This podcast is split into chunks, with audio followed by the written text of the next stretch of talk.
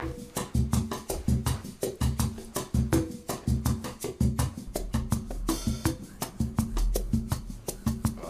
yeah.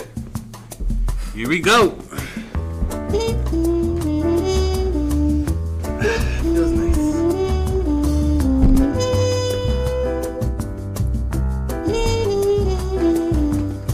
Welcome, welcome, welcome to another Black Lotus podcast. I am your co-host Mike Blue, co-host Josiah Jacobs. and today we have a very, very special guest on here. I have not met him in person, but I have heard excellent things about this young man. Um, Yes, sir. This is uh it's one of my it's one of my best friends at Howard, my boy Chandler. Introduce yourself, Chandler. What's going on, people? People, this is Chandler. Hey. Row. Yes, sir. We in this mug. Chandler's from uh, Baton Rouge, and uh, Michael, you know Chandler's going to the Marines tomorrow. You're gonna Greece? No, he's going to the Marines. Whoa! Wait, what? Yeah. That's crazy. That's Yeah. crazy.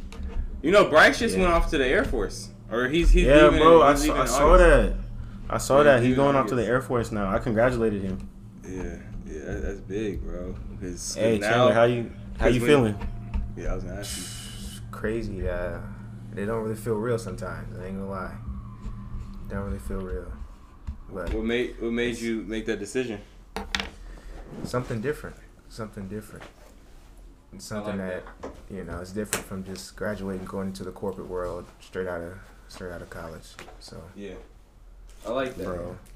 I'm not gonna lie. That's like that's one of the things about graduating, and we gotta we just so expected to um go straight into that corporate world, and I'm not trying to do all that. Cause I mean, you got people like people like LJ. Yeah, LJ's excited to go into that because you know Yeah. you know how LJ is. So I was like, I don't know. Hey, I don't know if that's if that's me. I, I know I know eventually you know you want to, but like right after college, I kind of feel like I just you know we still gonna be young. It's not like we gonna be older or something. So I don't know. It's that corporate life um, is never going to be for me. I'm sorry. I, I'm. That's I'm what I- I'm I- saying, bro. Like, like just, just like, just speaking on me though. Like, I already know where I'm finna be in the next like five years. I'm finna be owning a house and shit, bro. You know what I mean? Like, like I, I already got me a job that's that that that's gonna help me obtain that. So, and it's not corporate, so right, right, it's a right, trade. right. You know, it's, it's technically considered a trade by by by that means.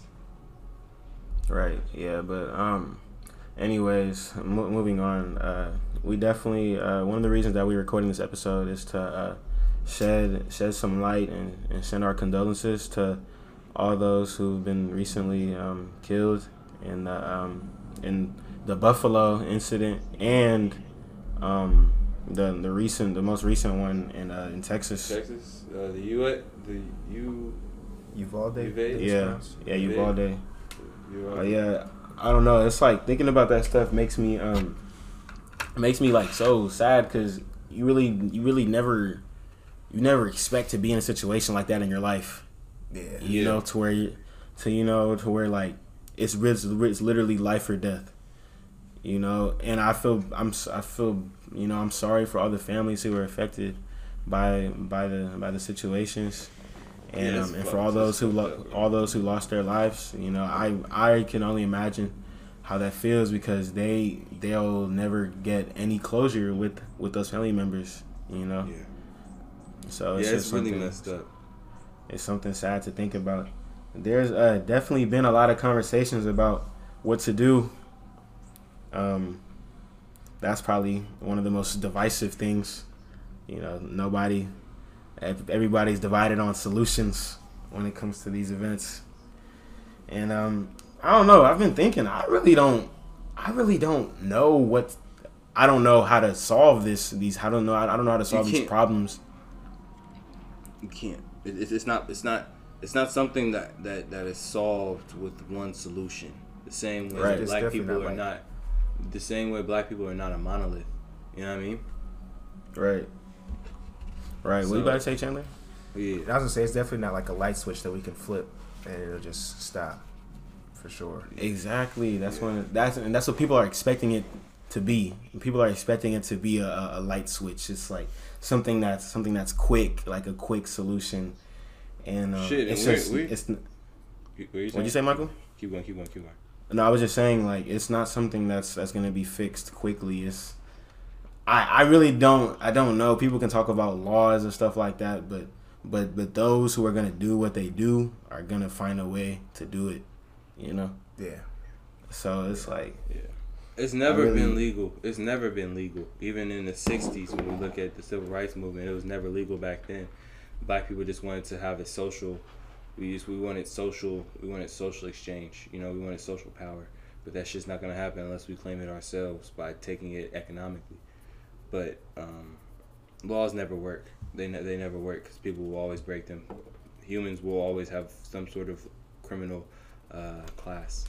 And Right. I was I was thinking about that because we was talking about um, I was thinking of like uh, of, of the prohibition era because you know you I mean obviously alcohol isn't guns it's a big difference but when when prohibition outlawed um, alcohol people found a way to get around it you know the people the people who really needed alcohol they they, they found a way so when I mean when it comes to guns America is such a big country and there's so much shady stuff that goes on you know like on the black market and things like that I really I really don't know um, how much how much putting gun control measures are going to stop people who want to kill with Yeah. with with uh, weapons and stuff like that. It's, it's, it, get me if I'm wrong. Forgive me if I'm wrong. But black people with guns is different than white people with guns. Man, Very much so. In multiple, and it's a multifaceted. That that statement that I just said is multifaceted. Because we have to take in consideration black people in Baton Rouge with guns. We got to take into consideration black people with black people in Oakland with guns, black people in Compton with guns, and then you got to take consideration the different class of people with gun, different class of black people who have guns. You got the low class, then you have the impoverished class, which is you know quote unquote ghetto that we um that we all uh, that we all um, call it, and then you got to take consideration the black people who uh, use their guns wisely and those who use their guns for revenge, you know, or to make their means to eat to to meet their to meet their ends, you know, make their ends meet. Um, we gotta take consider all that into consideration, but one thing that you rarely see, I think I've only heard of one incident, is a black person who has consi- who's committed a mass shooting. Yeah, I mean, I, I don't, I don't know. outside It outside of their community, outside of their community, outside, outside especially- of the community. especially especially um, against white people. Right. I don't, bro. I'm not gonna lie. Could, could you imagine how much like people would start tripping if if a black person committed a, a mass shooting? I'm not gonna lie. you if a black and were- person and were- committed a mass, if a black person committed a mass shooting, we might all be in danger. I mean, it's just I. It's just interesting for me to like see how how much would laws change if if that happened. Obviously, I'm not advocating for that, but Yeah. I mean, as uh, you know, as No, I've they read, changed for the worse. Do you think they changed in the, in the for the better or in the worse? I mean, it, it depends on it depends on what side you're on. Honestly, it depends Do on. you on think that you- they would? That, do you think that gun control would would, would, would, would be a, would be in effect because of the mass shooting of a black person? Well, By a uh, black person, Yeah. I, I would say it depends. Only because. Tip, so when you were mentioning race just a second ago, Yeah. it kind of dawned on me that when a lot of people mention race when it comes to guns, it's more or less it's more it's less the race, more about class. Yeah. Like usually when people when you think about black people politically, you think lower class economically, you know, less intact communities, no real uh, productive culture. So of course you don't want guns. But Yeah. particularly when you mention white people, even if they're poor white people, it's kind of presupposed that, you know, these communities are safer by default, those types of things. So Yeah. Mm, mm, that's that's that's interesting insight. So wait, so okay, wait. So you're saying that that what? Okay, what are you saying about what are you saying about the poor white communities? He's saying that the poor white community. I get what he's saying. He's saying that the poor white communities uh, are considered safer, um, but even though even though they are safer, um, this is my elaboration. Even though they are safer, um, they would even if they had like because they have guns, um, versus since black people have guns, it's not seen as safe neighbor. It's not seen as a safe neighborhood because Right. of who had because of because of the power. You know what I'm saying? They I you know it's interesting that that you say that black people who have guns are seen as dangerous. White people who have guns are seen as protectors. Man, That's Man, crazy to me. That's I mean, and and honestly, it's kind of crazy you say that because the people, a lot of time when, when black people have guns, it's for protection. Yeah. It's it's the opposite. It's supposed Right, to be the it's- opposite. It's the opposite. And really, that's where gun control started. Oh Was man. keeping the. hey, hey, hey, uh, hey, we gonna No. let you we gonna let you talk about that one. We gonna Nah, talk nah, about that one. Chandler, nah, Chandler. I was, I was gonna, I was gonna talk about that too. Yeah, but go like, ahead, go uh, ahead. no, I was gonna talk about how in um, in my Dr. Claude Anderson books, um, he started talking about, he started talking about where, where, where gun control actually comes from, and it comes from okay. These white people had black people enslaved, right, in the sixteen, in the late sixteen hundreds, early seventeen hundreds, when like America really started developing into into America, um, and and they had they had a lot of black people enslaved, and and they was like, we cannot, we cannot enslave all these people, and they're not going to do anything. So we need to get strapped. We need we need we need guns. We need to have them, but but but they but they can't have them. That's that's where it started out of fear, start out of fear, and I mean it's it's kind of crazy how it's how how we are where we are now. I mean even um, Michael, remember I started talking to you about in 1968 um, the uh, firearm regulation law. It yeah, was- remember, was remember, remember why? And you remember what I told you about that? Yeah, and we was we was talking about what happened in 1968. MLK, Yeah. MLK got shot. You know, they was they was scared. They was scared that black people was about to rise. And another thing, another reason why those laws, um, and like the more laws started taking place in the 80s, like 60s, 70s, 60s, 70s, and 80s, when the Black Panthers were Yeah, more that's what- relevant, and yeah. and they were and they were patrolling Oakland, protecting their communities with guns, and they was like, nah, nah, like It's- it's not even that. It wasn't open even that. carry, nope, No. It wasn't even that though, because what, What? happened was was that Huey P. Newton, uh, Eldridge Cleaver. No, no, not Eldridge Cleaver wasn't a part of them at that point. It was Huey P. Newton and uh, and and uh, Bobby Bobby uh, Bobby Seale. They went up to the nation capital of Sacramento, and they went up there with a bunch of pants. the state capital. Yeah, the state capital. They went up there with a bunch of guns and said, "We we want power, and y'all gonna give us power. We're not gonna we're not gonna we're, we're not gonna we're not gonna do anything violent, but y'all gonna hear what we got to say.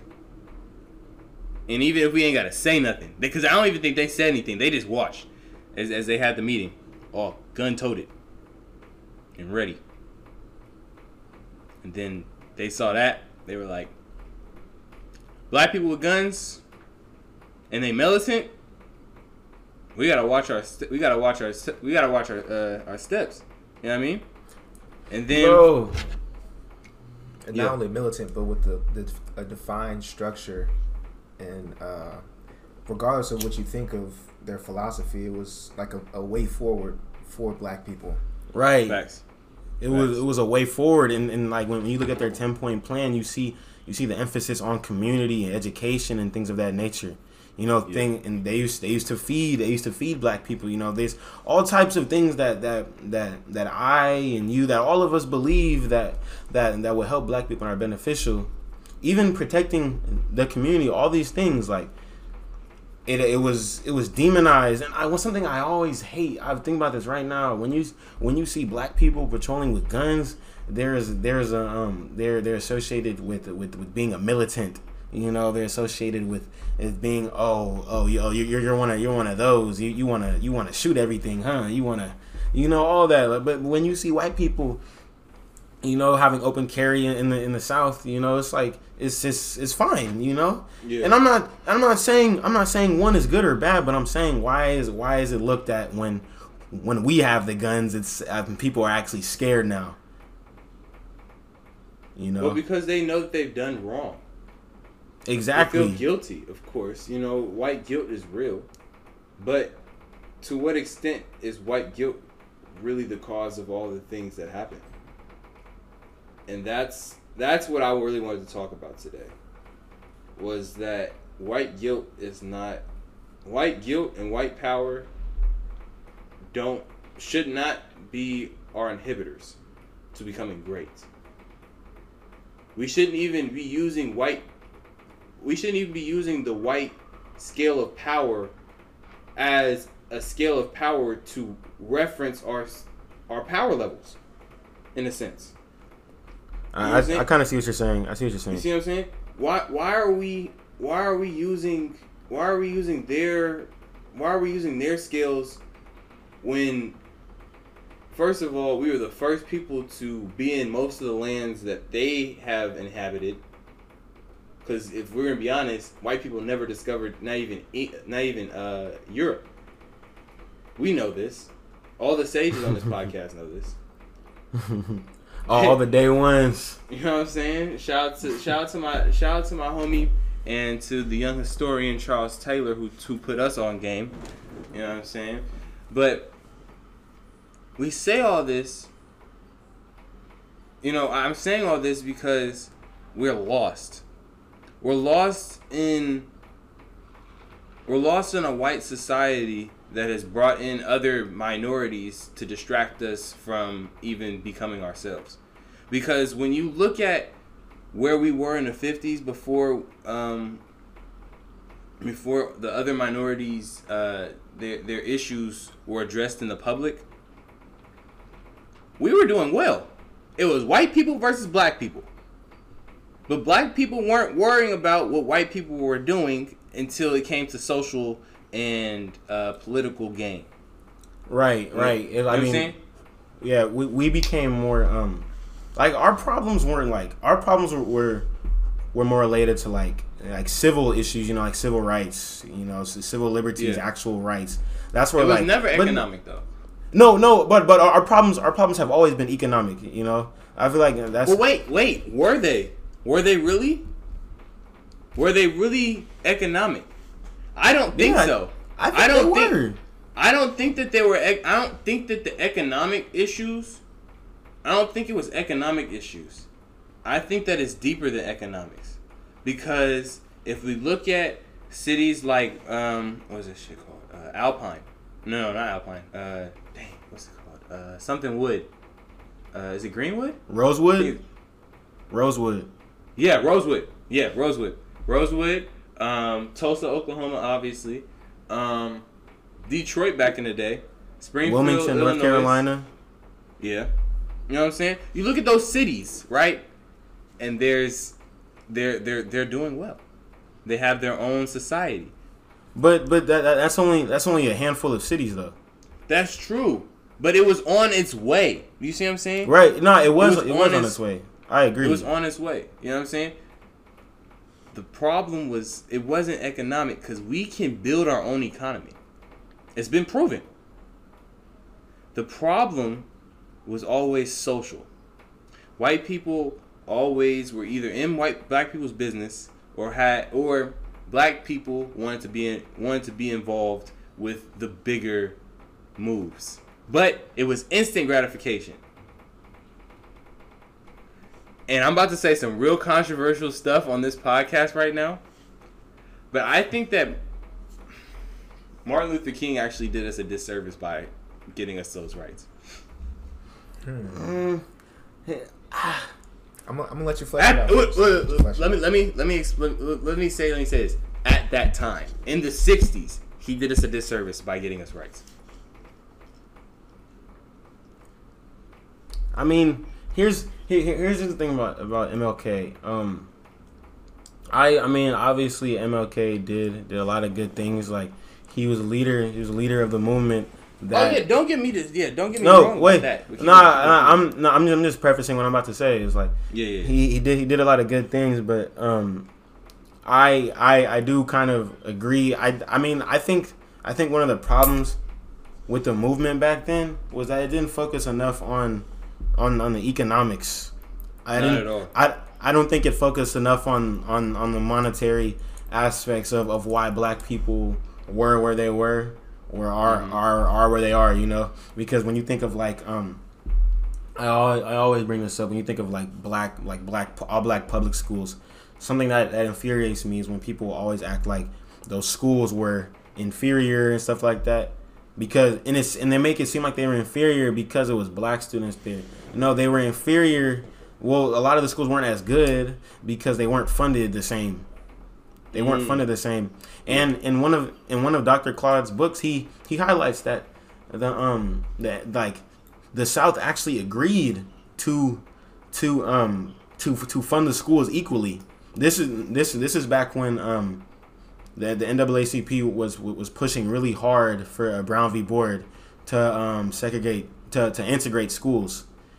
Yeah. And and the, the alternative that the South proposed was to um was to um you know I like ha- have equal separate but equal, right?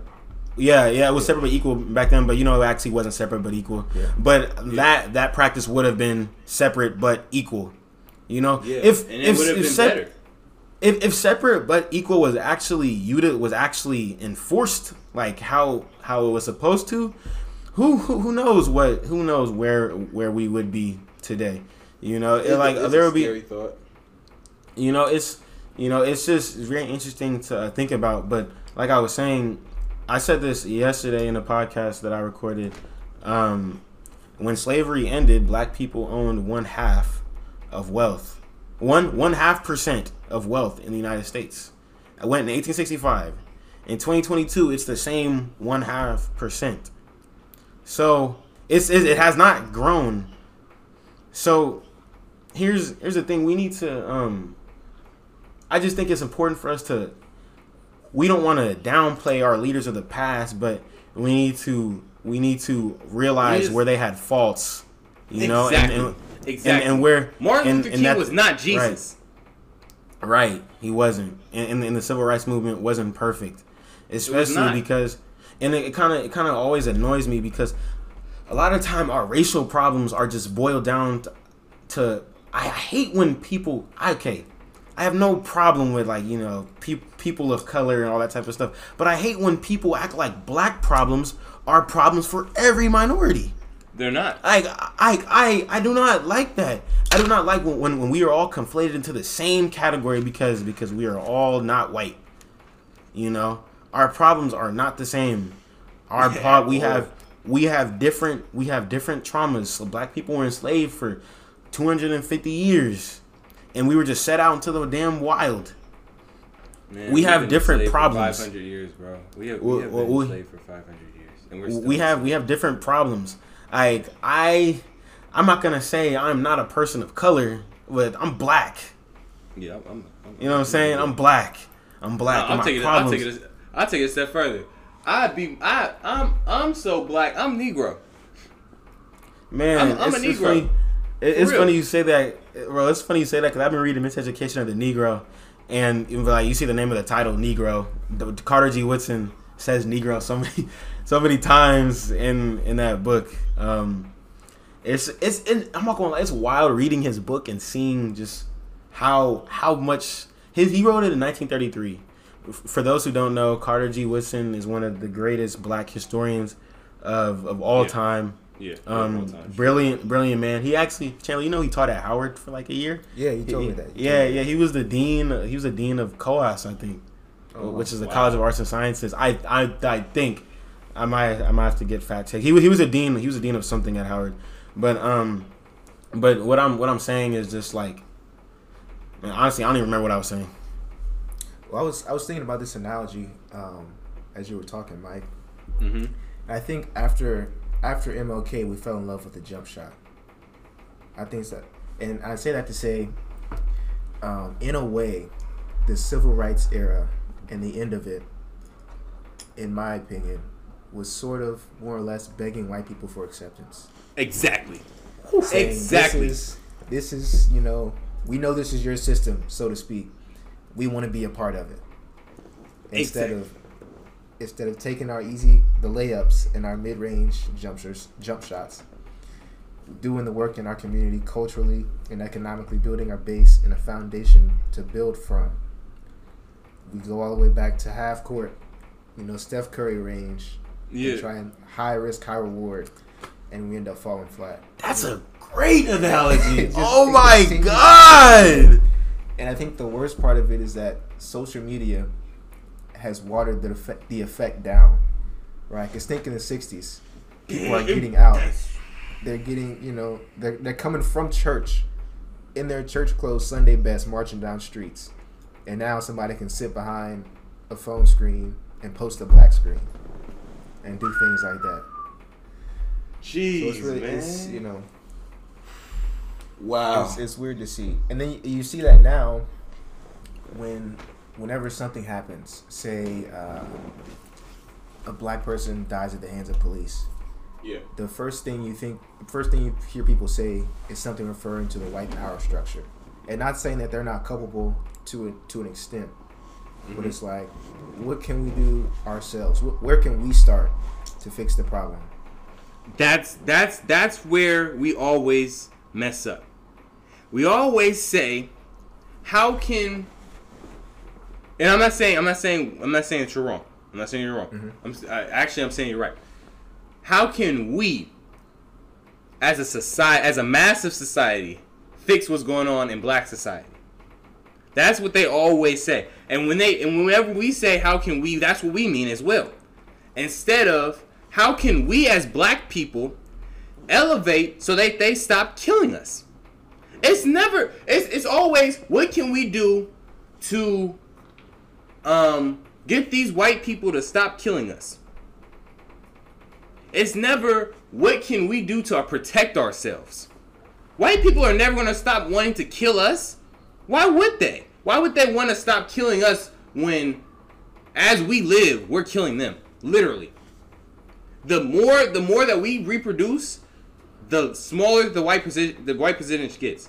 And another thing that really like really kind of gets me the same it's same kind of same kind of uh same kind of point, same same stream con- consciousness. Why would white people want to put dollars in the black hand? While simultaneously giving up their own power. You see what I'm saying? Yep. It's not a charity. This is not a charity. This, this this thing that they call life. There are three things that people that that I don't remember what book this was in, but there are three motivations to life. It is reproducing, which is sex.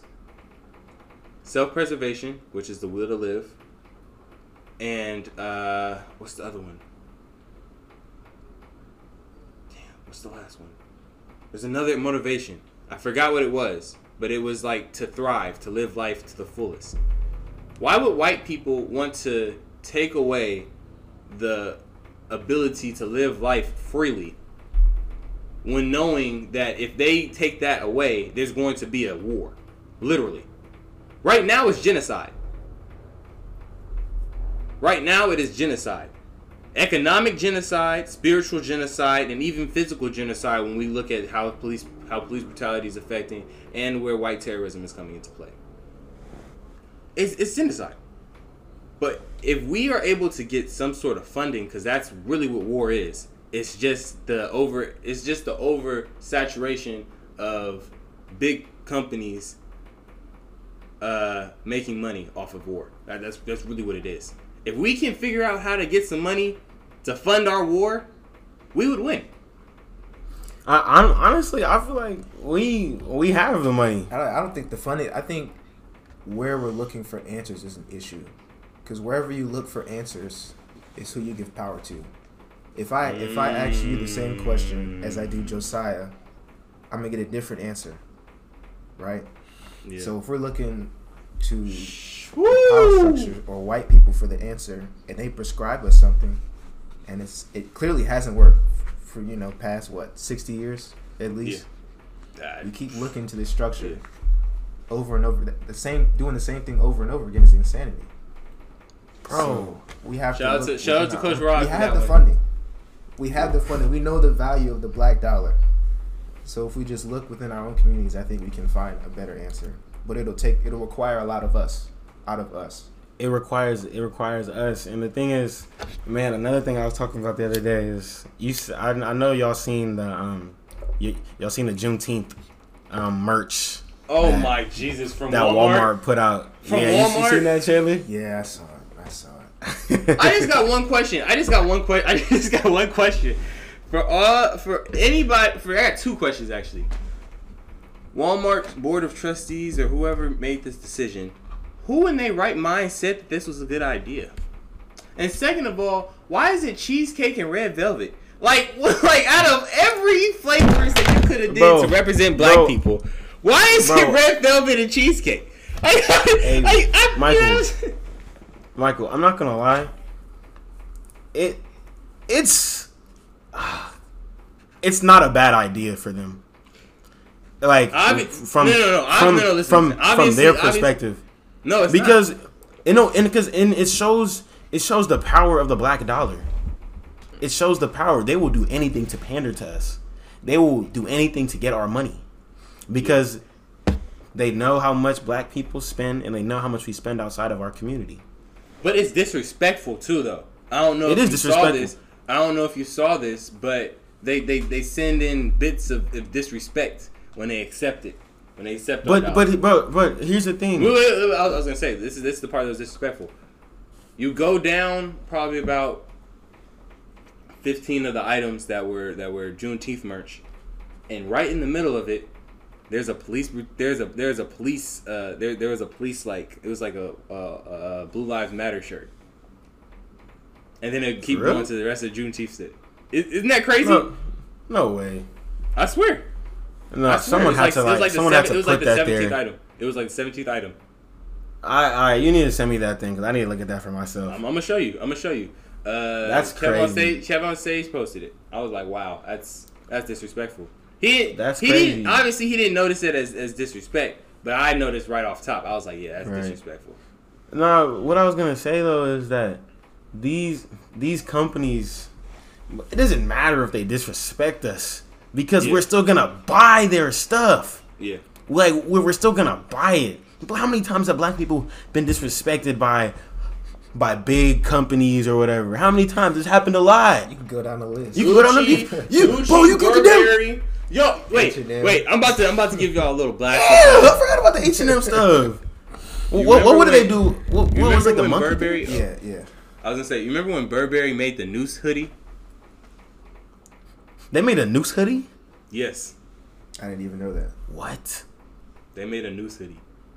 Wow. It was around the same time when Gucci came out with that uh with that the uh uh I forgot what it's it was like a mask or some shit. Or it's a mask or something. I forgot. I forgot what it was. But it was crazy. It was crazy. But you were saying you were saying that you were saying these big companies what? Nah, these these big companies. I, I mean, you can honestly go down the list. I feel like a lot, a lot of big companies, more more than we are willing to accept, have disrespected our community in in some way. And honestly, we all need to take accountability because I know all three of us still buy from these companies that have disrespected Yeah. us. Yeah. You know, it's it's it's it's a it's it's a foul, cruel game. It's crazy how much we just ignore. Like we, we I think Kendrick Lamar said this on, on his last album, or the album he just dropped. He um, it was like in the be it was one of the early songs. He was talking about we have been through so much as Black people, so much has been thrown at us that we have just learned to accept it. We have just learned to accept it and, and continue pushing. And and this is something that um when I was reading Miseducation of the Negro yesterday, um, uh, Carter G. Woodson was talking about. Um, he was talking about this chapter. I think it was chapter thirteen, understanding the Negro, and he was talking about how, how um, especially it was more prevalent in that time period. They didn't always they didn't highlight black black excellence like as much as we do today. There's really there was a lot of hidden history. They didn't even know how much the ancient Af- the ancient Egyptians they didn't know how how much how influential they were in the Mediterranean, like ancient Greece and all that. But Yeah. but what I was what I was getting to is that our I was talking about I talked about this to Akil like, and Carter G was talking about this. He was talking about this.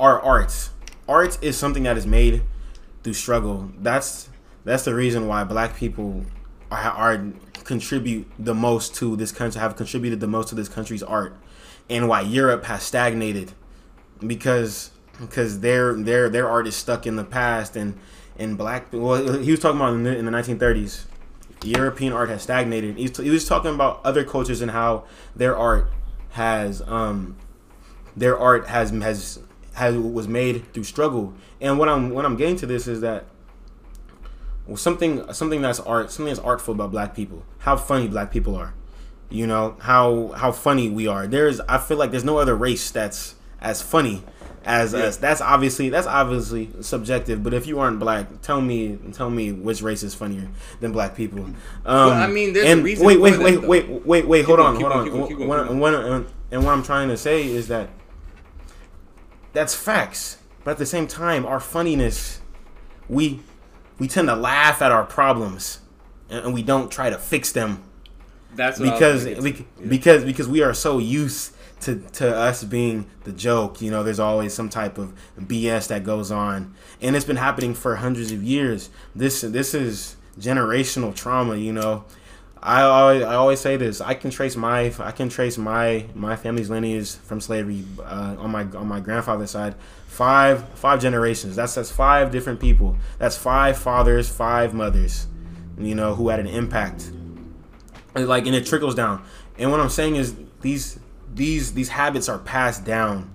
We and we as black people have a habit of just looking over our problems and moving on to the next one because it's so normal for us. We need to stop doing that yeah. we need to actually hit our problems on the nail. And what I was I was talking the reason why I said the Akil's name earlier is because I was talking to him about it earlier. We were just having a discussion about it, just how how we it's it, it's a it's a blessing and a curse because we, we tend we tend to make too much light of our situations. And I'm not gonna lie, I do the same thing. Like I'm I make jokes. I make I make jokes about you know about about being black in America. You know, and, and it's funny. We all we all do. We all we all make those jokes. We all do. You Yeah. know, so I was just I was just I was just thinking of how insightful that that that chapter was and what it made me think about because you know we we've been dealing with a lot of the same stuff for a really long time, and we don't um you know that we haven't been as proactive with change. Yeah, I would say. Ooh, wait, wait. Can I, can I just say something? yeah, go ahead. Go ahead. right. On the previous podcast, okay. So, I'm. Should I just should I just say what happened? Yeah,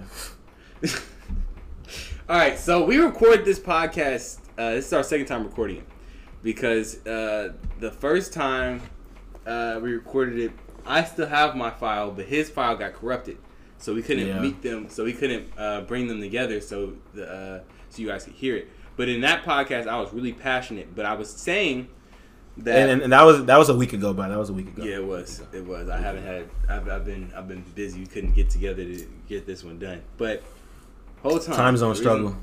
Yes. Oh my gosh. But um, the reason I'm bringing this up is because of what he just said. Proactive. One of the things I said, one of the rants I made on the other one was this. Black people are reactive. We are reactive people.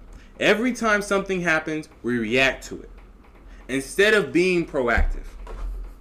There's a difference. When you're proactive, you're able to see um, and assess a, a situation, come up with multiple solutions to the problem, and act on it.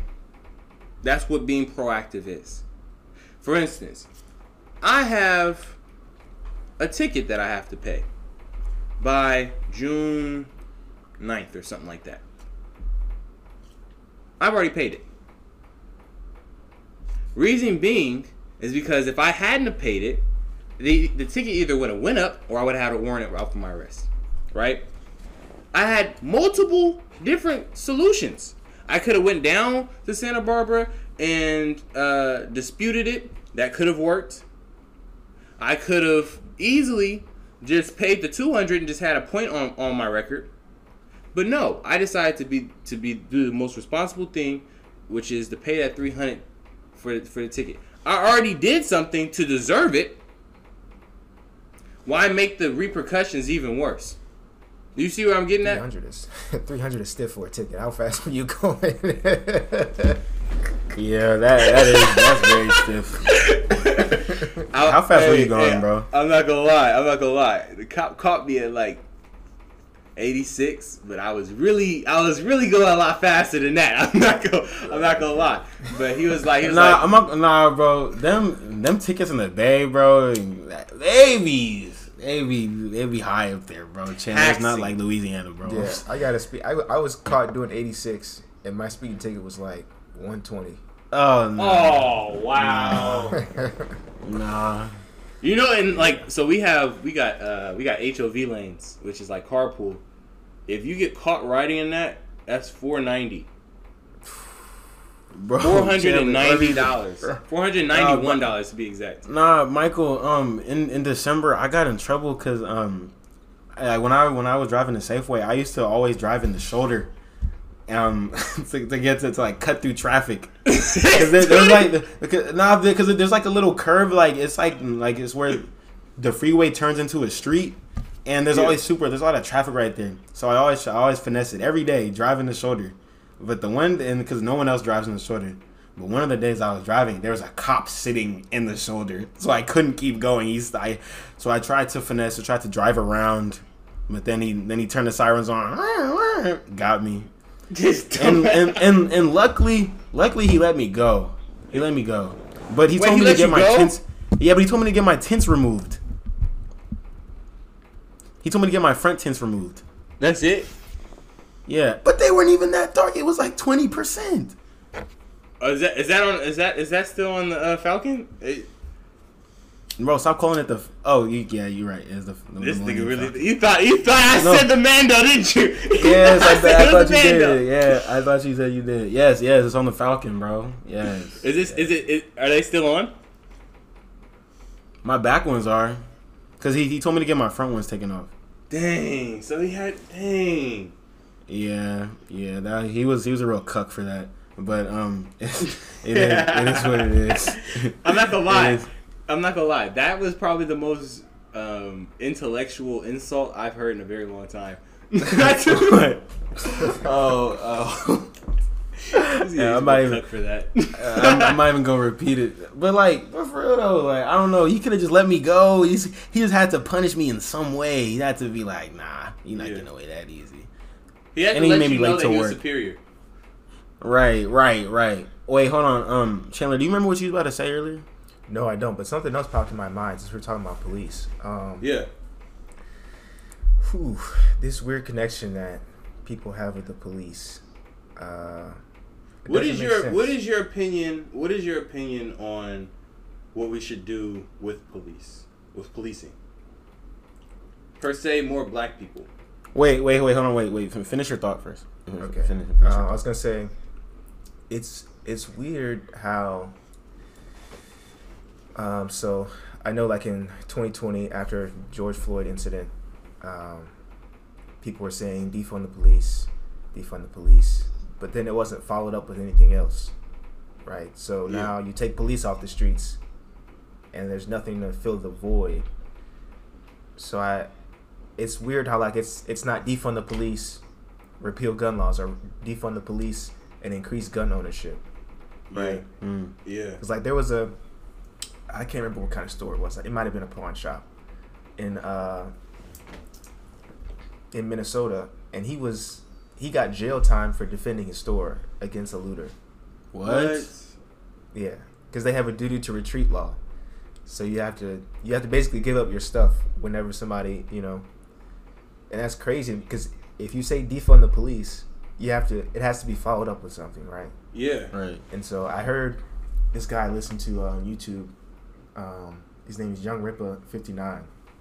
He was like, um, if people say defund the police, okay, tell them to defund it all the way, and then say just repeal all the gun laws. Like Yeah. just take it to the logical end. Just flip flip the, the spectrum completely. Hmm.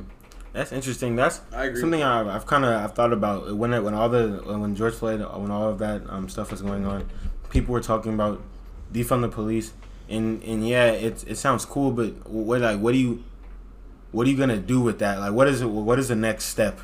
You know, like what is what is the next step? What are you gonna do after?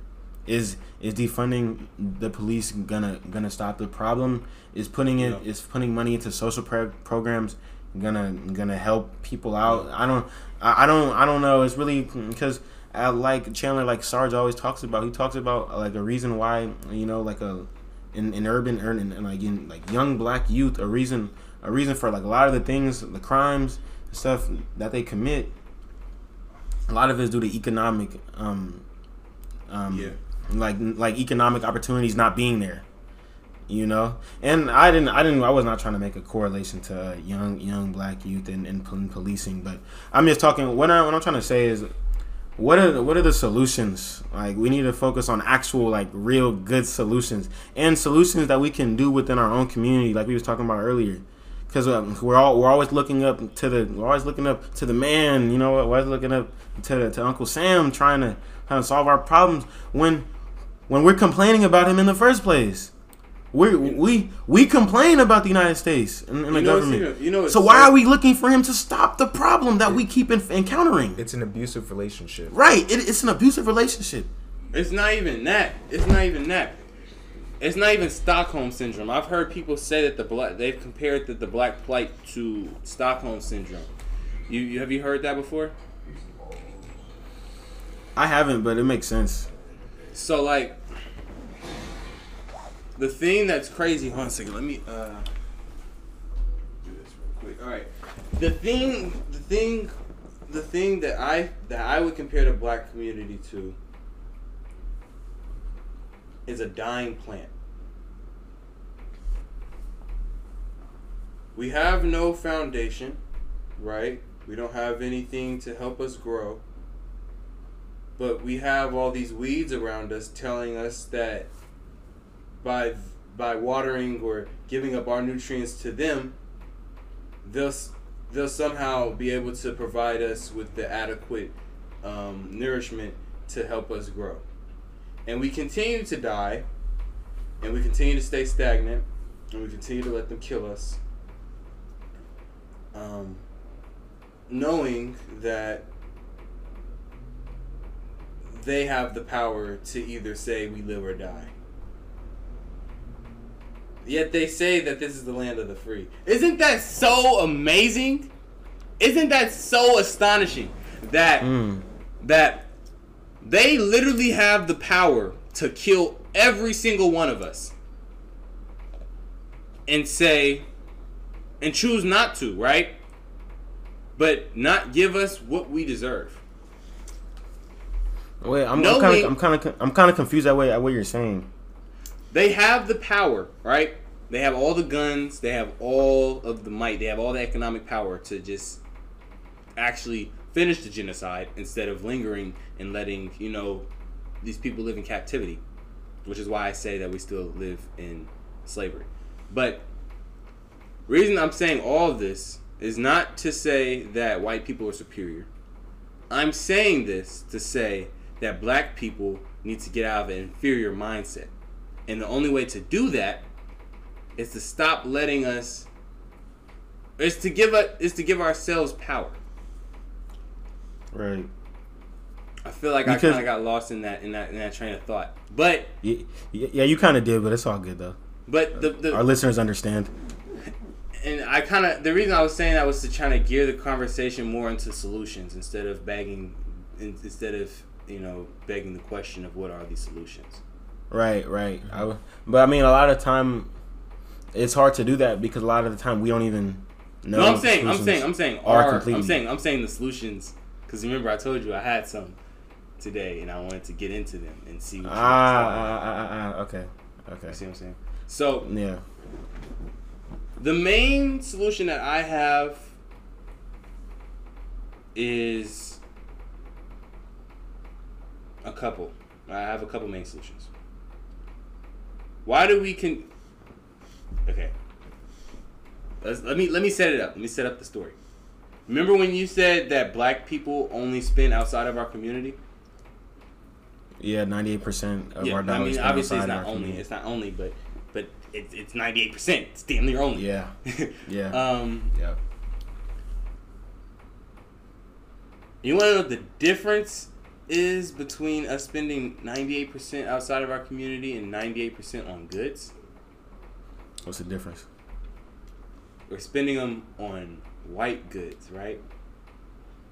But the other, but the major percentage of us spending money on these white commu- uh, in the white community is not for goods, but for services. Right. Plumbers, electricians, um, appraisers, realtors. You see what I'm saying? You see what I'm getting Yeah. into? We spend all this money on the wrong, in the wrong places, and on top of that, on the wrong stuff. Because you take consideration all the black people who keep buying all these VVS uh, diamond necklaces and watches, Rolexes, uh, and even Jordans. Because Jordan's not even 100% owned by a black man. It's owned by Nike. And then it's returned back to him. Or returned back to the company which is which he has multiple shares in. If you're not gonna buy the share or the stock of the of, of, of, of these companies instead of buying their products, which is a temporary asset, at least take consideration the job that you have as of right now. Where you're working for a corporation, right? Or you're working in the job market and you're forced to either clock in to some white agency or you're working with white agencies. Right. why aren't we why why is and then another thing that it, that is that is a huge problem in the black community is the three way out system which is fast money basketball and music right? Which is music being our our, our looking for our way out in uh, art basketball by looking for a way out into a cage into another cage and then and then drug and then drugs which is another way to look for a fast way to get into a cage right why are those a the worst, three A worst why- cage. exactly why are those the three solutions as of right now to save us from black plight Because that's what we're shown. Those are our role models. Yeah, that's See what Those are our role Well, models. because-. You see what I'm saying? And instead, and, and remember, remember, I'm about to, I'm about to let Joey get into this because he can explain this a little better than me. What happened to all of the bourgeoisie and nine to five dudes in the '60s, or no, in the '80s? oh, oh man, you want me to talk about it now? yeah. All right, Let's I- hear it. man, I talked about this. Um, I talked about this yesterday, because um, my roommate he he he likes to watch Snowfall, and he always used to tell me about just things going on in that show. Franklin. And, you know, it's kind of it's crazy that we have this conversation about uh, a man a man working a nine to five and stuff like that. But why why is that even a um why is that even a thing that's that's discussed? Because in the '60s, bro, the my, my grandma didn't care that my grandfather worked worked all day at the at at the um at he's a longshoreman and he worked at a um he was an engineer. Like she, she didn't like she didn't care. Like like women respected those those those roles. Know. I'm not saying women don't don't respect it today, but a lot a lot more of them don't compared to how it was back then. And what I'm segueing into is how in this this changed in the 70s and 80s because Michael was talking about fast money and during during the crack epidemic, a lot of who who we, we was selling the crack to each other. You know, it was being put in our communities, but we were selling it to each other. And this this fast money kind of it showed it kind of it kind of screwed up dating a little bit because why? Because women women love security, you know, and that's that's that's how women are. You know, women women need that financial. And you know, it's even cra- it's crazy man. that you say that that that, that women love security because fast money does not provide security. Right, It provides right. tempor- it, it provides temporary satisfaction. Yeah, exactly. But I but but for those but for those who aren't as mature, Yeah, they can't they can't tell the difference. Yeah, logically it doesn't make sense, but you know, maturity would definitely play a part. You know, maturity maturity plays a part, and especially you know, w- Do you women. think that it's are- maturity, or do you think, or do you think that it's with time that they realize that that, that they're not right for them, and that the emotions died? Because we all know how. Because we all know. Actually, let's not get into that. Let's not get in, Let's not get into the da- dating aspect Wait. of this because Wait. that's going to take us this conversation to a completely different front. Wait, wait. Before before we before we uh segue into other stuff, I was just gonna say that that all the all the crack dealers making that fast money kind of showed uh, this any any anybody in the profession where to where like money money comes slower. It, it wasn't looked at as it wasn't looked at as like as glamorous and cool. You know, you can't get the lifestyle. And I feel like in our world, our world is our world is getting more and more connected with with internet Yeah. and this is this is kind of after this is kind of after the severe effects of the crack ep- epidemic. This is now when the internet came along. We're kind of just this this is just the reality now. You know when it's it's worse now because you see social media, you see the lifestyles people are living, and it's literally you can see it through the click of a button. Back Yeah. then, no one like you didn't you never saw you never really saw glamorous stuff like that in your community. You didn't see that you because you you lived in a community where everyone else was like you yeah. where everybody else was like you. So you didn't see all that crazy, glamorous, cool stuff. But now Oh, our world's so connected. I can literally look up somebody famous. I, I can look. I can look up Lil Baby right now on Instagram and look at his chains and be like, oh, I want that. You know, and and Right. and That's right. a great point. You That's know? a great point. Because it's your your role model is no longer, you know, your dad or your you know your friend's dad who works at the factory down the street. You know, that's his career, or you know, the pastor down the street who's providing for his family. It's this rapper who you know, no one no one lives like the one percent. Like that's not a sustainable formula, especially for the average person. And, and it was funny that you say that because rappers try to live like the one percent, but are they really the one percent? No, because they Not keep really. spending their money, and their assets are depreciating, which means by the time that they get into their thirties, they're dead. Like their money's dead, not not necessarily you know actually dead, but. The reason I'm saying all this, the reason I the reason I, reason I brought that up, Joey, was because of this. When you look at the people who our role models are, their jobs are not obtainable. It's hard to replicate that process and obtain the exact same, you know, status. Mhm. What, but instead of instead of idolizing them as much, and we start idolizing, and and and it's crazy how they became our leaders too. You know what I mean? Oh. That's hey, Like, that, how that's did- one how of did that happen? Wait, Mike. Hey, Mike. That's one of the most classic Black Lotus sound bites. The uh, the uh, you, you know what I'm talking about. Who who are the leaders of the black community? yeah. Hey, who? Oh my, that stuff makes me so mad because it's like, how much can we even control this? We We are having these conversations, but but how many people aren't? We gonna keep looking up to to these rappers and athletes as the people who are expected to save the community. Kendrick said that I am not your savior. He said I am not your Ex- savior. exactly. I wanted to talk about that. I'm gonna talk that on about that on a different podcast. I know I just screamed the fuck out of that out of your ear, Chandler. My fault. But um, but um, the reason I'm saying, well, I'm gonna talk about that on a different podcast. The reason I'm saying all this is because we need to focus. I mean, you can talk about it now if you want. No, I want to talk about it on a different podcast. I'm actually, I'm, I'm gonna have to do a deep dive on. Dan, I'm Dana gonna do a series about each song that he did. It's gonna be a very short podcast, but I'm gonna do a series about each song he did. But um, reason I'm saying all this is because black people need to stop spending money on trying to start businesses for goods.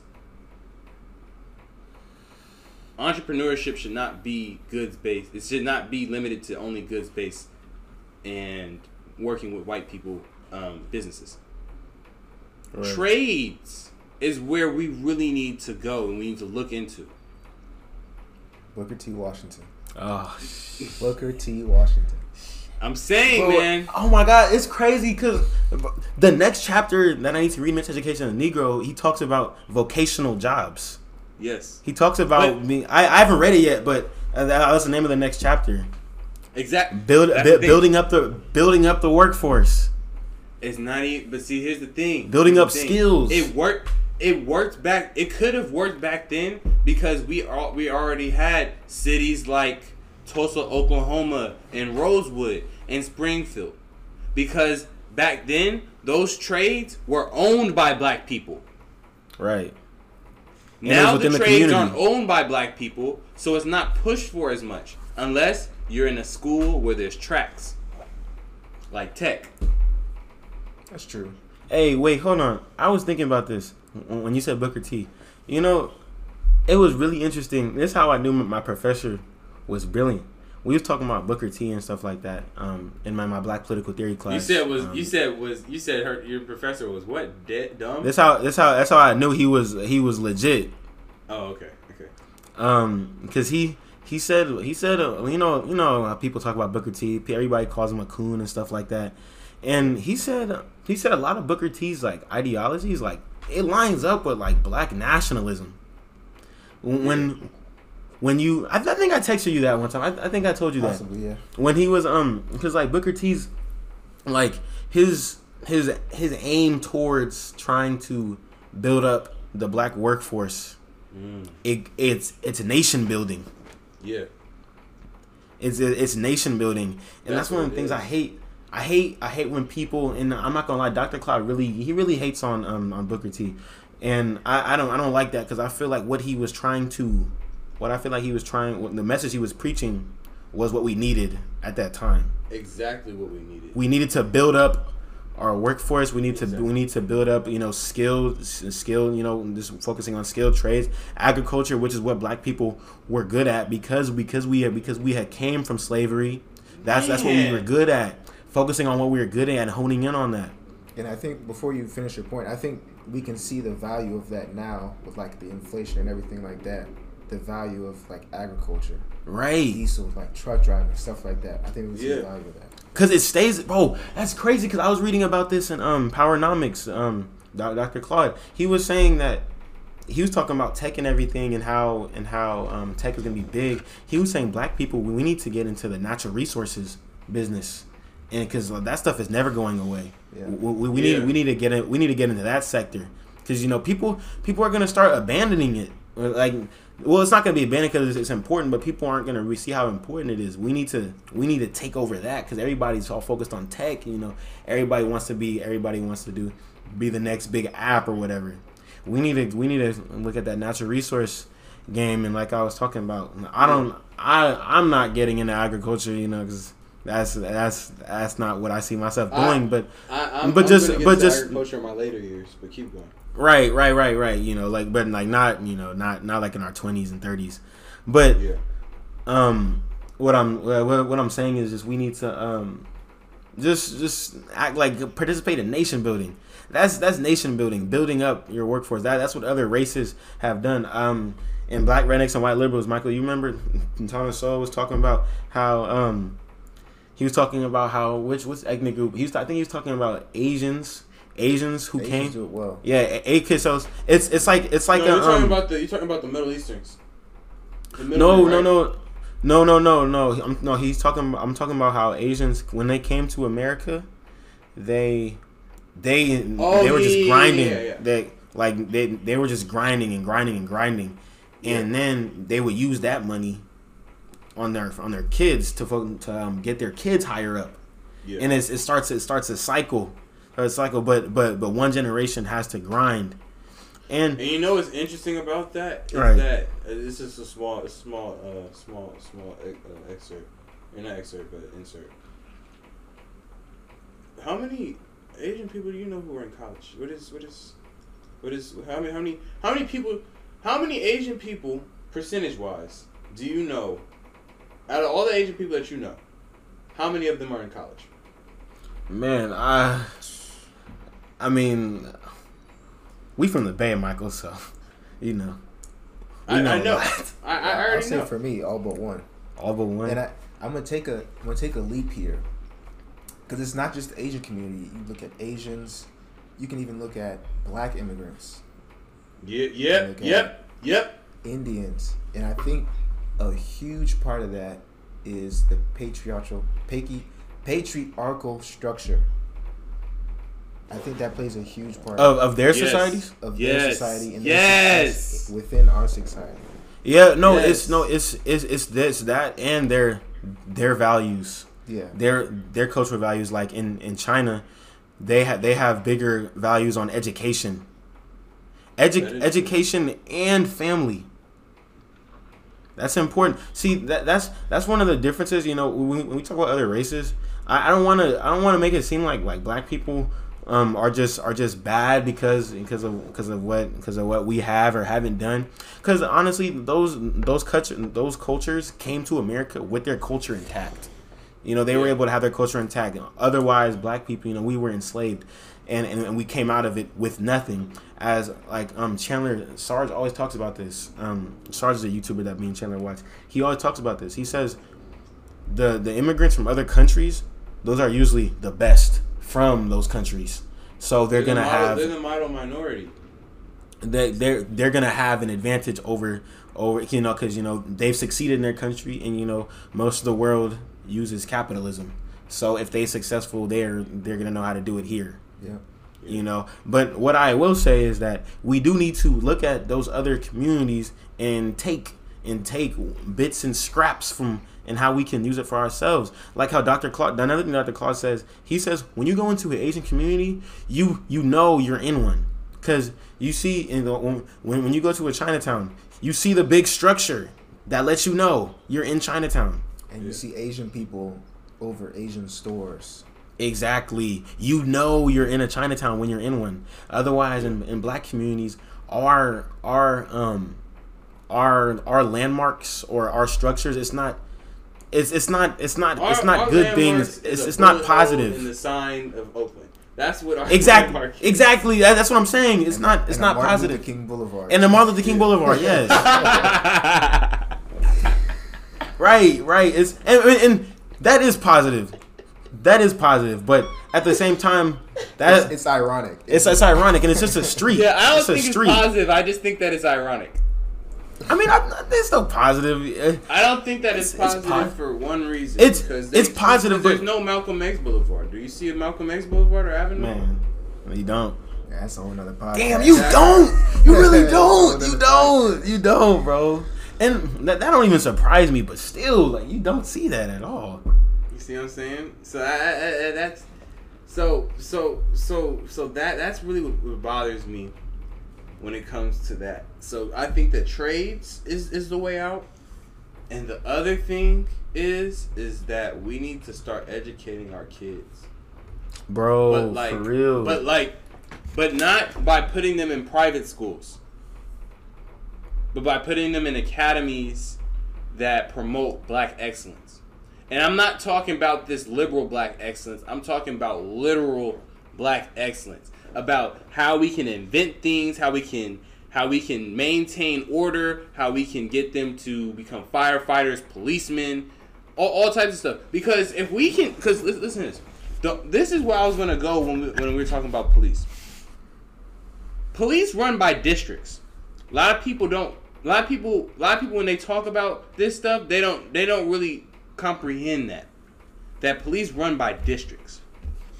For instance, I used to stay on thirty uh, on uh seventy third, which is by Eastmont Mall. For all those people who know where that is, um, I used to stay over there with my uh with my gaga. Um, but the reason I'm saying that is because all the police officers who were in that neighborhood would come from the Eastmont Mall. So if you have a district of black people and you have all these black officers who have made a fraternity inside of the black uh, inside of the police academy to to promote black safety and black protection, we have a whole different. It would be a completely different story. A completely Right. different story. Only people we'd have to watch out for are the black people in the white neighborhoods, and by those means, those those uh those black um those black officers who are um who are in the academy would also be in the fraternity so they look out for those to for the straight for the strays you know what I mean? you, you Right. understand what i'm saying all this to say if we educate our kids the next generation is going to be 10 times better than us want to know why I'm not just talking about educating our kids um, econ- economically and, eco- and, and, and uh, academically. I'm talking lifestyle wise, getting them to be better men, which is why I'm pushing for the Black Lotus Academy so hard. Right. As a, as you know what I'm saying? Because if we can give them the mentors that they need, they're gonna be ten times better than their mentors because they're going because because we're starting them off with a great foundation, which we did never have. Exactly. You see what I'm saying? right. No, I agree, bro. I agree. I think um, when I, I was applying to, to a fellowship uh, in Oakland uh, earlier today, and um, Yeah. something that I something that I was talking about, something that I thought that black people, so something something that I cared about was education. I think we need to educate our youth, and and you know to, to teach them to, to teach them you know how to how to make it in this world but also teach teach teach black youth in a um in, in a way that that is understandable for us. Carter g was talking about that. He was talking about how we need to we need to f- build up the funds and make our and, you know pull up the funds and make our own schools to where we teach a curriculum that is that is that is designed for us. You know it doesn't have to be drastically different but i mean even when you talk about history for for me when i was going to i, I always liked history. But I do know like uh, there were a lot of black kids who didn't because it wasn't it was never actually applicable or relatable to their lives. Yeah. because you know we aren't learning about black figures you know? We need to learn about we need to learn about those who did great things before us so so we don't so we don't grow up with a mindset of inferiority and thinking that oh niggas can't do shit. Niggas have Yeah. never done shit because Yeah. as crazy as it sounds I know none of us think like that but there are plenty of black people who still think like that For and sure. it's and it's not it's not even it's not their fault they're just miseducated not even miseducated. They have they have been seen. They have seen their lives through a different lens. right And and and, here's like an that is, I feel like that that statement right there is very, very volatile to what really is going on nowadays. Right. And here's another thing. Chandler starts talking about this again. Um, he's talking about how a lot of time these these black kids, when they're growing up in their communities, they don't have a lot of positive role models because a lot of the role models that they would have moved out. Yeah, that's what And- I was. that's what I was trying to get you to say earlier. Ah, yeah. A lot of them, a lot of them, a lot of them moved out because they went. Because I mean, if a, a successful black person in America, if if he's in, especially if he's in corporate America, he's probably living amongst amongst white people, and and, and, he, and he left. And he left his community for whatever reasons he may have. I'm not saying what he should And he do. lives I'm just saying the suburbs. Right. I'm just saying that's the reality situation. And these black kids, they don't they don't see that success because they don't see him and they don't see the point of of of getting educated and going to college because they're just like, oh, like I don't see anybody doing that. Why am I gonna do it? I noticed that at, at the kids, at the kids that who used to come into my job and steal every day, like they didn't have any positive role models. Their their dad was coming into my store stealing too. You, you know, he was coming into the store stealing. So, like, wh- who are they going to look up to if their father is doing that? You're supposed to look up to your dad. You know, it's just it's just things like that. Those are all just things we need to, um, you know. Eventually, me and Michael are gonna start that. Are gonna are gonna start that a mentorship program because that's we we we really need that. It's it's that black youth. Like they need to, you know, we. That's where it starts. Yeah. That's I'm where it not starts, gonna bro. lie. I hate saying this, but I feel like black people of today, all the people who are born right now, they're lost. and and, and, and, it's not gonna get better for them. I'm not gonna lie. I'm sorry. I'm sorry to my mom. I'm sorry for my grandma. I'm sorry for all the people who are in their 90s. It- it- it's, it's not. It's not. Life is. Life starts with youth. If you don't, I'm. I don't, I don't like to say it like this, but it's easier to start from a pure start than start from a negative start. Everybody knows this. For instance, Michael. if you trip and you bruise your knee, your knee's gonna have a scar. You're always gonna remember that scar. But if your knee has no scar and you just put lotion on that shit every day, you're gonna have the most beautiful knees in the world. That came Bro. out as a very, very, very, very, very weird analogy. But you guys Yeah. all got what I was saying. Bro, bro, Michael, that reminds me of what you said before. Like, it seems like your opinion has kind of changed because we was talking about. um Remember a year ago when, when Kevin Samuels and Dr. Umar they were uh they were um beefing, and remember you said you liked Kevin more because Kevin focuses on the adults, while Umar Yeah. just focuses on the kids. Yeah. I, I, I- I feel like I feel like I feel like the reason why I'm, it hasn't changed. It hasn't changed. I, would say that it hasn't changed. Um, the reason why it had. I, Wait, I- wait, hold on. Hey, hey, hey, rest in peace, Kevin Samuels, man. Yeah, rest in peace, Kevin Samuels. We still haven't done that uh, that that uh, tribute video for him. We're gonna do one. We're gonna do one. We're gonna do one when we get the iPad. When we get when we get, when we get my iPad, you come back. All right, man. Because it, it at this point it's there's there's no time on it. There's there's no time frame because it's it's been two three weeks now. But Yeah. um yeah, rest in peace. Rest, rest in peace to Kevin Samuels, man. That shit hurt, bro. But the reason why it hasn't changed is because my focus is on the foundation of kids. But in order to have in order for this to work, their household also has to be promoting the same stuff that the academy has is promoting. Facts. You would But- say so? Yeah, it ha- it ha- it has it has to be promoting it has to be promoting the same thing that the academy is promoting. It has to be promoting black excellence. You can do anything you want because you're because because you're going to be great. But you but but but but what happens is is that you have these black fathers who are who have problems with their mothers, like in the song "Cry Together," which is why I think that that song is a crazy song, which really just tells us. It really tells us how we view each other, us black men, how we view black women, how black women really value us. Um, that song, "Father Time," crazy, crazy, and on top, and then um, "Mother, I'm Sober." Those three songs are really my favorite because they talk about the depth of which black society are real problems. Those are where all of our problems really stem from, in my opinion. You know what I'm saying? Uh, Auntie's Auntie Diaries is uh, is another one. I can't speak to it because I'm not of that uh, intersectionality group.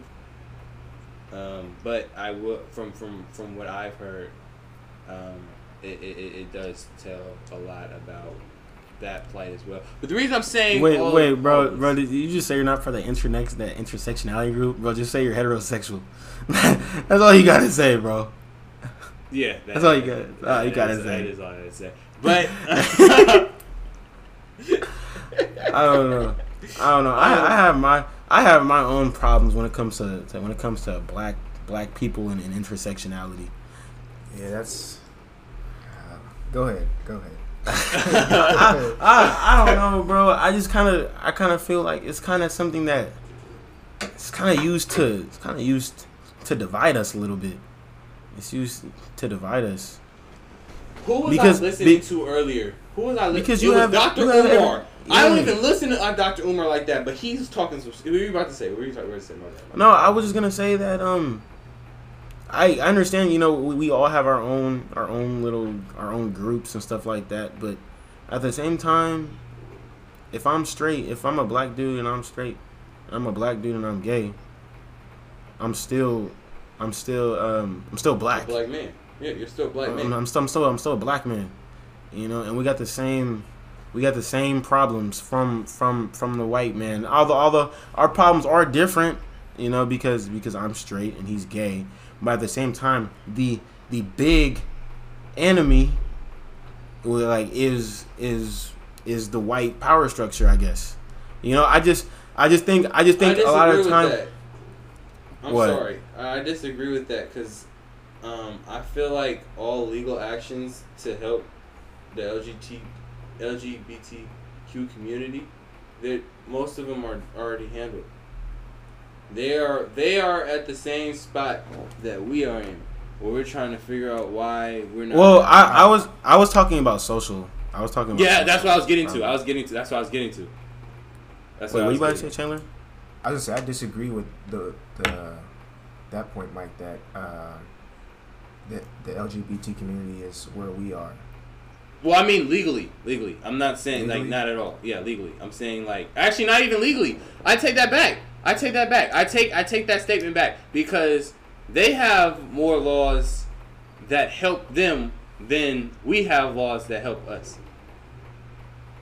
Yeah, I would I would say at this point, like so, really all of that whole movement kind of started with you know we just want to be accepted. We want to do what we want to Yeah. do. You know, Yeah. privacy, whatever, whatever.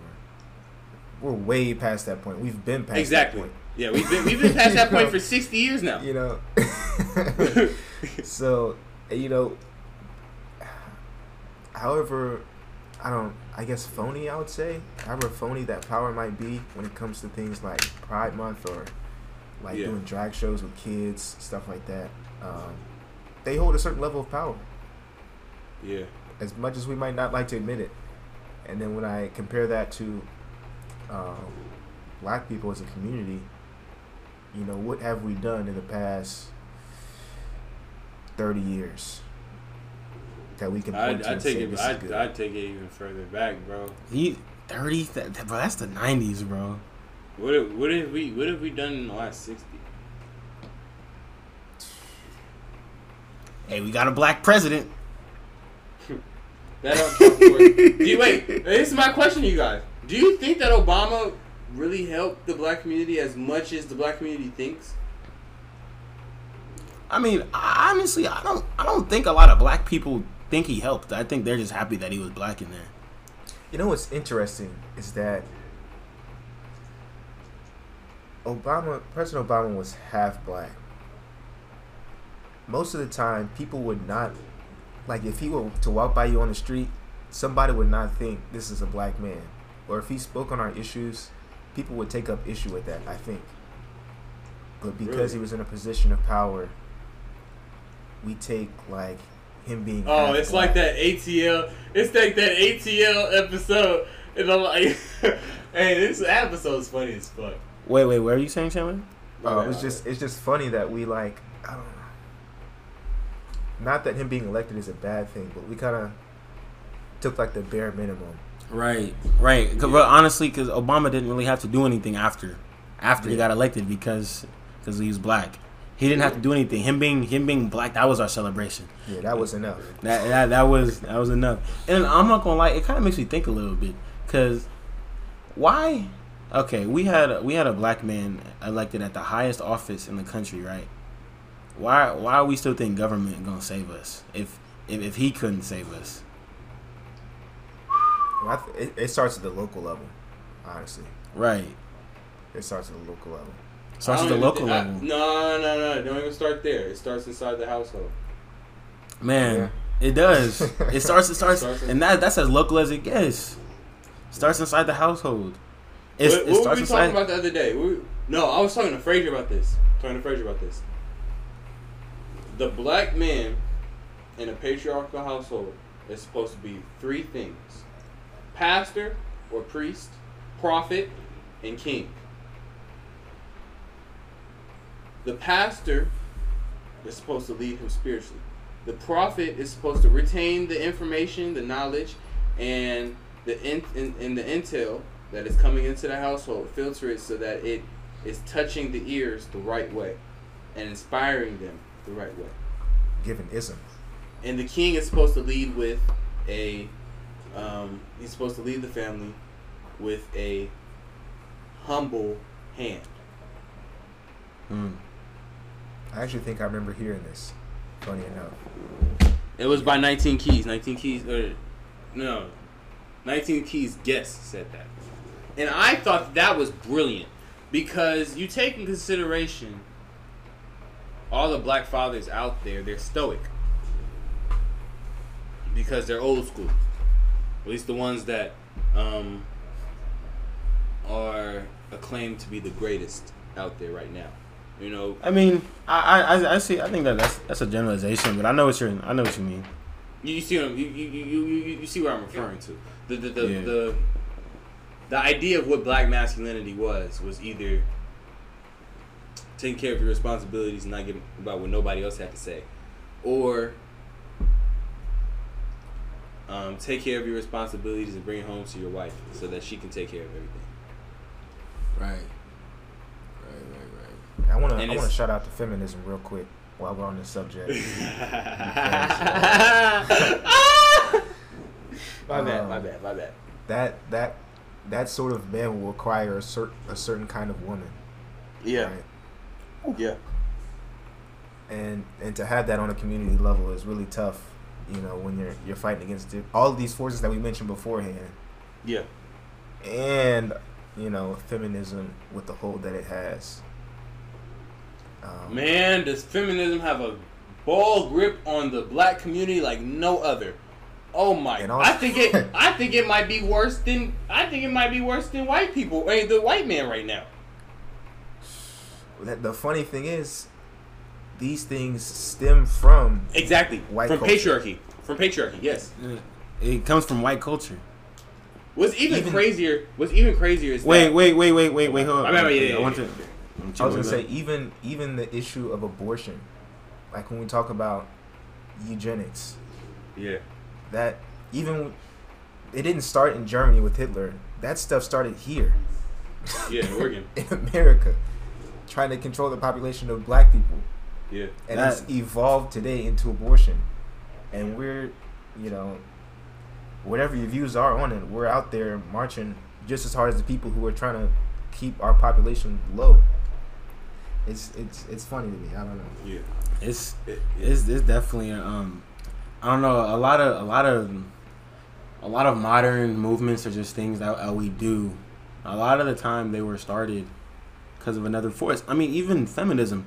A lot of people don't know this, but but feminism was was was pushed by by white businessmen, by by, by powerful white businessmen because they wanted more women in the workforce. yeah. A lot of people don't know that. That was in the late. That was in the late '60s. I think that I think the Cosmopolitan posted, um, like back then, the Cosmopolitan posted like something in support of feminism, and it was pushed by by big white companies because because they wanted more women in the workforce. I mean, and and, And, and, to be and clear, wherever- we're not talking about the initial feminist movement, you know, with Susan B. Anthony and Sojourner Truth. We're talking about the modern, the modern feminist movement. But I would say even even for the initial uh, feminist movement, there was still some pushback from women, right? 'Cause Oh when we, yeah, when we talk about um, equal rights, we're talking about you know enlisting in the military, selective service. We're talking about all these different things. So, and I can, I mean, coming from a tradition or culture where you have a certain set, you have a certain role. Like, why would you want to elevate past? Not elevate. Why would you want to graduate to something that will require even more of you, or where you would be bleeding into a man's role? You know, it's the if that makes same. Honestly, it's the same thing with the civil rights movement. Not saying with black plight, but with the sa- it's the same thing with the civil rights movement. Why did we feel the need to join the white world, the white man's world? You know, you see what I'm saying? Yeah, right. yeah.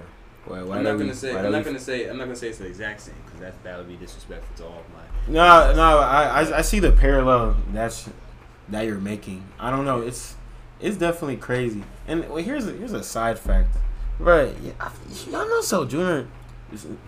Y'all know Sojourner Truth. You know she didn't. You know she, I'm I I hope I have this right, but I'm pretty sure she did not like that black men got the right to vote.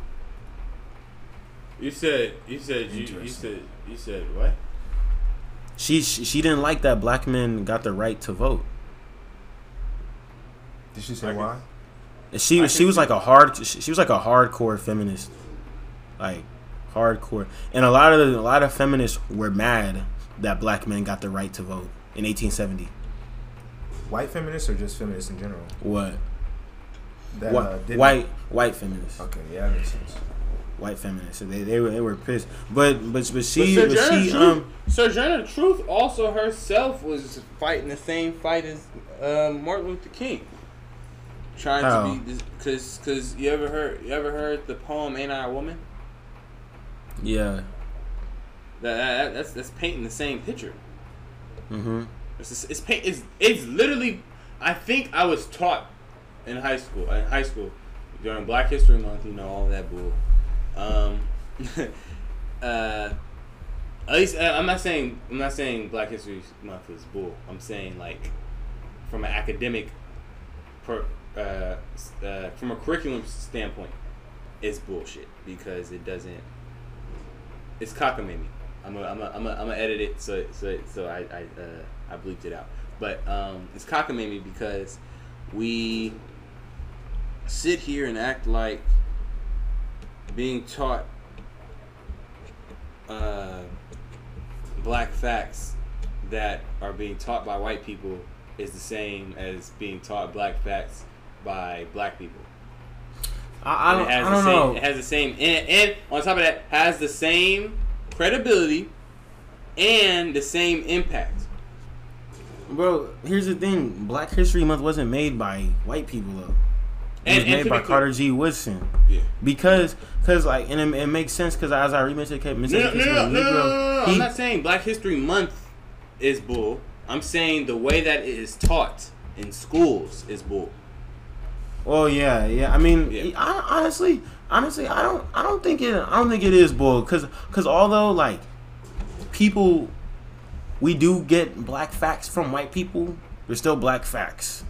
I think, cause I think, um, like, like I was about to say earlier, in Miseducation, the Negro Carter G talks about how back then there was no history being taught about anything black people could do.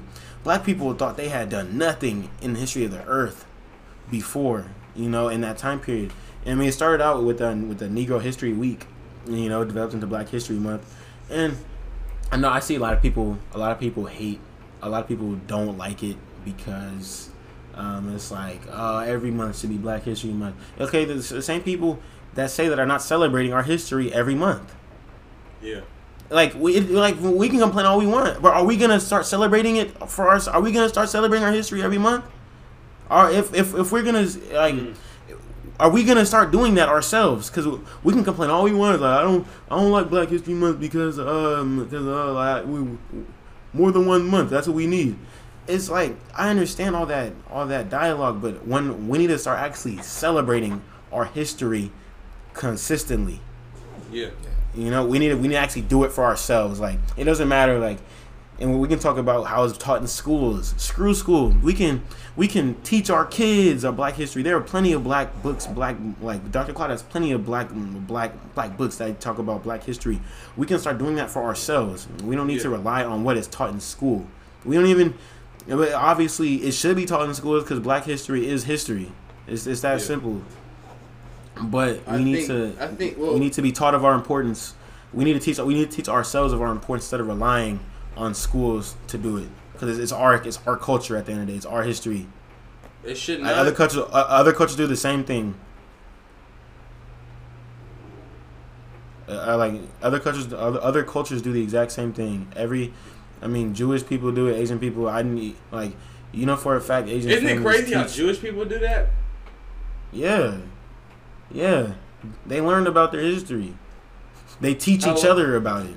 How long is it? It's history? passed down, huh? So how long is their history? Uh, a long time, Is it? Michael. We are not. We're we're not. We're not going down this road. We're not. I'm sorry. We're not. We're not. We are Hey, not. hey, yeah, yeah, yeah, yeah. I'm, I'm gonna stop that right there. I'm, I'm just gonna. I'm, I, we Yeah. can do that a different podcast. I don't know if we're gonna do that in any podcast. I'm not gonna lie to you. yeah, you're right. I don't want to end up like Nick Cannon. Yeah, Yeah, Yeah, yeah, that's like- hell no, hell no. Isn't it crazy? no. Wait, wait. On, on a fun note, isn't it crazy how Nick Cannon really came back and is, is now on Wi- Wild 'N Out? That's how it goes. You slap him on the wrist, you know, give him give him some time off, and he comes back. Which is good. He's black. Do you consider? I, I I now have this question. Do you consider what he did to sell out? Do you consider What'd he that do a again? sellout? What he do? So again? he's, he's he told the truth. He told the truth. He said that he that Jewish I f- I people. got- I'm I'm I'm I'm, I'm gonna bleep this part out the out the podcast. I'm gonna bleep this part out the podcast. But he said that he said that that that, that uh, white people are not the real Jews, and that the lost tribe of Israel is where all the Jewish people really. That's where wherever the wherever the lost tribe is is where the real Jews are because none of that makes sense, bro. None of it. None. Not not at all. The the the the geographic location of where Israel is and the pigmentation and the texture of their hair makes no sense. The the validity of, of, of where they say um, or the validity of where they come from is is, is not aside aside from their physical attributes but the the story that they have given us is not is not adequate either. It doesn't match up with historical facts. So you know what i'm saying? I'm gonna bleep that out off the podcast of course. But do you feel like what nick cannon did was coonery as everybody made it seem Who said it was coonery? all of black twitter For why? Why did they say? It was because he apo- because he apologized to Viacom Oh. to get his job back. Oh, because he apologized. Oh. Yeah. Um. Is it coonery? Um. I mean, I don't think so. We- I'm, I'm gonna say that. I'm gonna say. I'm gonna say I, I kind of, I, I, I don't know. I don't. Well, well, I'm gonna let you talk. But I kind of don't think it is because he, um, I mean, it's just not, it's like we have our own media network to, uh, to, to let him come into. So, I mean, you know, you gotta.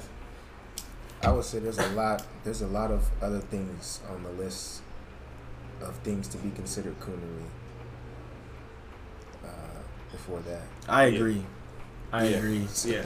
I I, feel, I agree. feel like a lot of people who who said that don't even consider it. Don't even take in consideration that this man is making a Dr. Sebi documentary.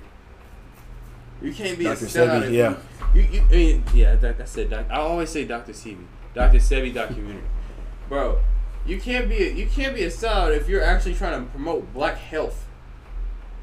Right, or just, or just help the Well, community. that that is anyway. that is one of the most that is one of the most that is that I is one of the most overused. It's it's the new racist. You talking Black about? You talking about the word sellout? Yeah, sellout coon, Uncle Tom, which is ain't even accurate to the novel. Yeah, it's not. It's Yeah. not. Yeah, It's not.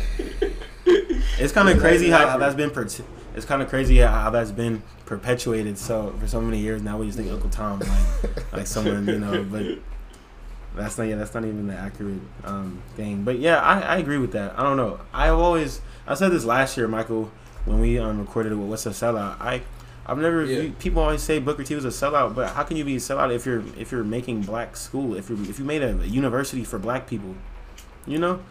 yeah. if, if if you're trying to if you're trying to help help the race you know everybody has a different philosophy on what can help and what isn't but i i don't know i don't, I don't think i don't think you can be a sellout if you're actually trying to help i honestly i think i think there are various rappers today who are sellouts because of things that they that they talk about and I think that I- I could go on- I could- I could go on and on about that. sellouts, But keep going. yeah no that's what i'm saying i, I didn't have anything else to say i'm just like it's just crazy how like what we call sellouts and what we don't Yeah. Yeah. And that's all I gotta say with that. It's just that's just kind of crazy. Yeah. That's just kind of crazy. Hey, what time? What time the game come on, Chandler? Uh, Think Oh, come on. Six. 2100. It come on at six. I think so. It might be seven. Seven. No, it is six thirty. Huh? No, eight thirty. Eight thirty. Yeah. All right. What time is it? It starts in like 30 minutes, Okay. 30, 40 minutes. All right, Mike. You trying to wrap it up?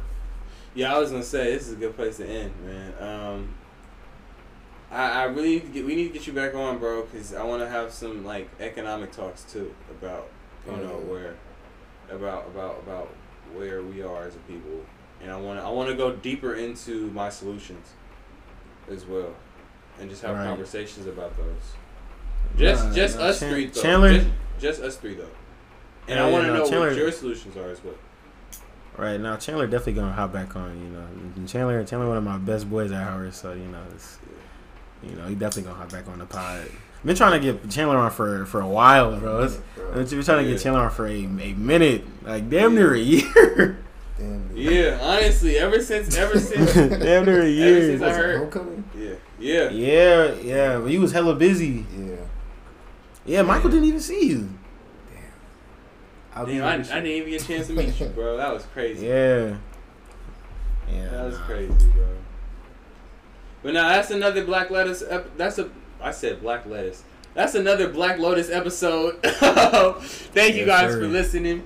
You know what I mean? Uh, subscribe. Uh, follow us on Spotify, Instagram, and Apple Podcasts. Leave a nice review at the bottom. Give us a couple of stars, maybe five if you really love us. And, Give us uh, five. you know it's a five star review. Um, Hell yeah. But yeah, thank you guys for all listening. And as you guys know, as long as we show love, we'll, We'll stay consistent. And me and uh, Chandler are about to go to Howard, China. Yes, sir. They don't know about that, but peace out, y'all. Appreciate y'all for listening.